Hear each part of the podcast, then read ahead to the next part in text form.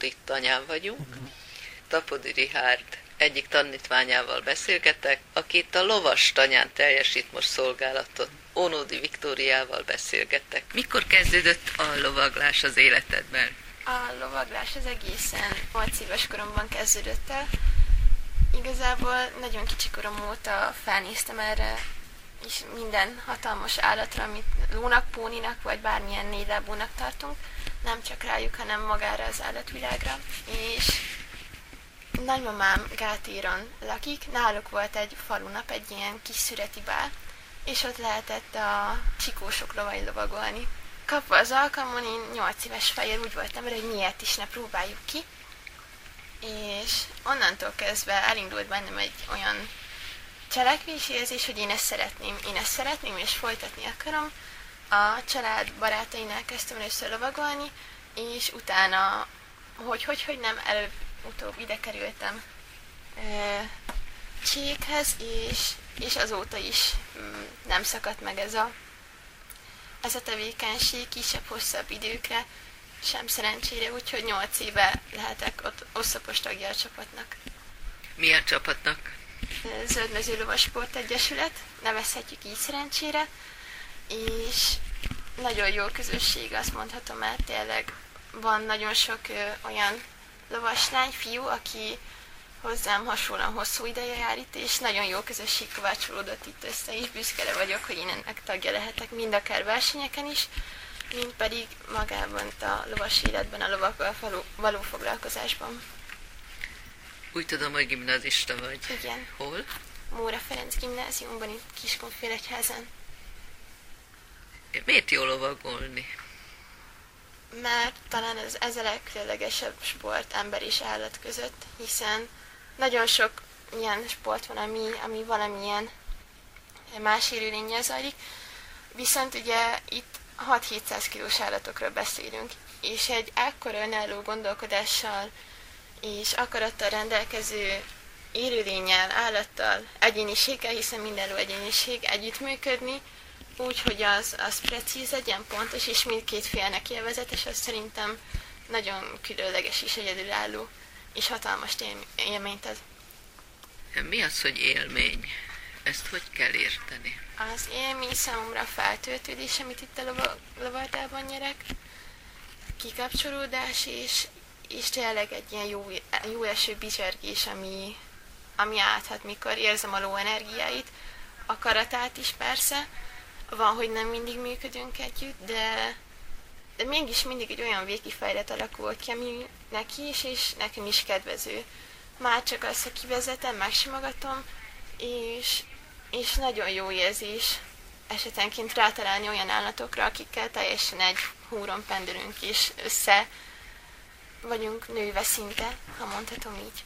Mindig ugyanazzal a lóval lovagolsz, vagy mindig másikat kapsz? Vagy hogy van ez? Igazából a kettő között most szerencsére egy nagyon szép frízlovon ülök mostanában, és, és vele tényleg érzem ezt az összeszokottságot, összehangoltságot.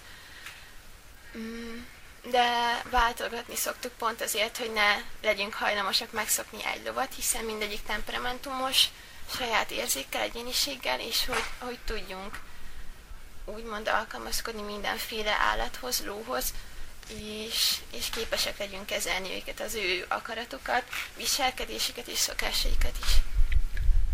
Megértik a lovak, amire te gondolsz, vagy amit te szeretnél csinálni? Az a szerencsém, hogy van egy jó közvetítő csatorna az edzőmnek, hála, aki tényleg, amióta csak itt vagyok, mindenfélevel próbál felvértezni, akár más edzők segítségével is, és, és ezeket a jeleket, amik úgymond egyezményes jelek, hiszen a lovakat, amióta a tanyán vannak, erre a tanyára kerülnek, lovardába, azóta erre szoktatjuk őket, tanítjuk, és, és valahol, mikor elkezdünk egy új lóval foglalkozni, akkor ő hozza magával ugye vagy születésétől kezdve, hogyha még csikó, vagy az előző lovardából a szokásait, ismereteit, és én is hozom.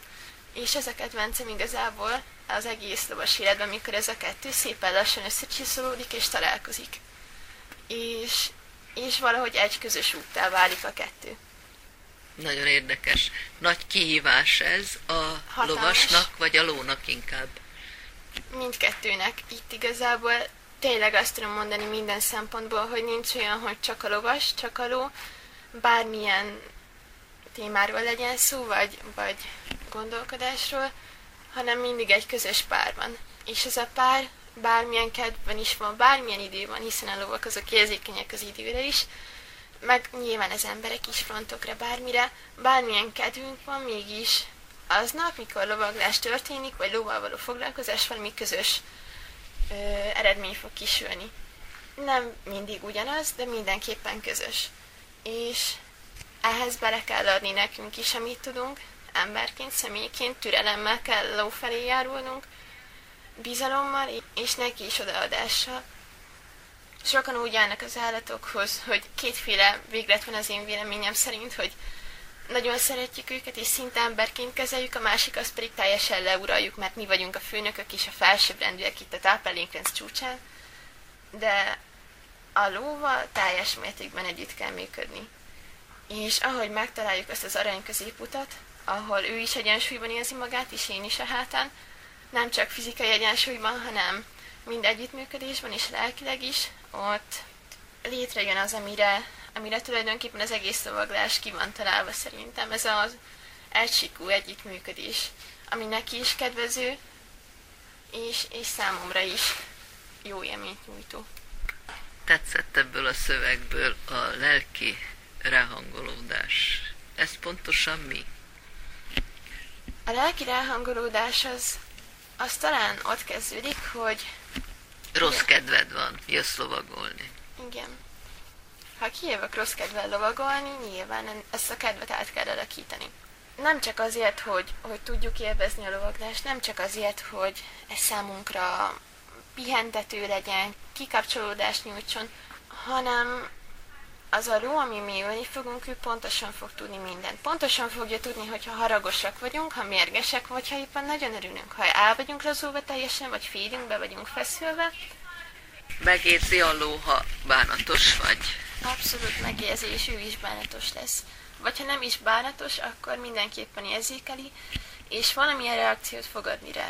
Vagy passzív lesz, nem foglalkozik vele, és azt mondja, hogy jó, én, én megyek a saját fejem után vagy éppen nagyon sokszor láthatunk, és, és hallottam is olyat, hogy segíteni próbál az emberen. A másik az, amikor, hogy ő is elkeftelenedik. Ez akkor fordul elő leginkább, mikor, mikor tényleg a ló lelke, és a miénk már egészen hosszú idő óta kezd teljesen egymásra hangolódni, minden idegszálunkkal, és ott ők is el tudnak bizonytalanodni, hiszen megbíznak bennünk, bizalmat ö, sugárzunk felé, az állat felé is, és ebben az esetben ők, ők nagyon érzékenyé, szenzitívvé tudnak válni. Ezzel. Viszont nagyon sokszor segítenek, nem egy olyan esetről hallottam már, akár cukorbeteg ismerőségnél, hogy kiment egyszerűen teleprovaglásra, leesett a vércukor szintje, és ugye az ember tudjuk, hogy milyen állapotba kerül olyankor, alul tudta, merre járnak, és hazavitte és ott megtalálták ugye az embert a lóhátán, aki éppen nem tudott magáról, és segítettek neki neszállni, és a ló az, az intézkedett az ember helyett. Ilyen szinten érzik, hogy mi történik a hátukon. Nem csak abból, hogy nem reagál az ember, hanem hogy, hogy az energiák is, és hogy mi van benne éppen. Voltál már veszélyes helyzetben lóval? Veszélyesben szerencsére nem. Olyanban viszont igen, ahol a ló veszélyben érezte magát de ez nem mindig mutat reális látásképet, hiszen menekülő állatok, ezért ők mindig azon lesznek, hogy a saját bőrüket mentsék.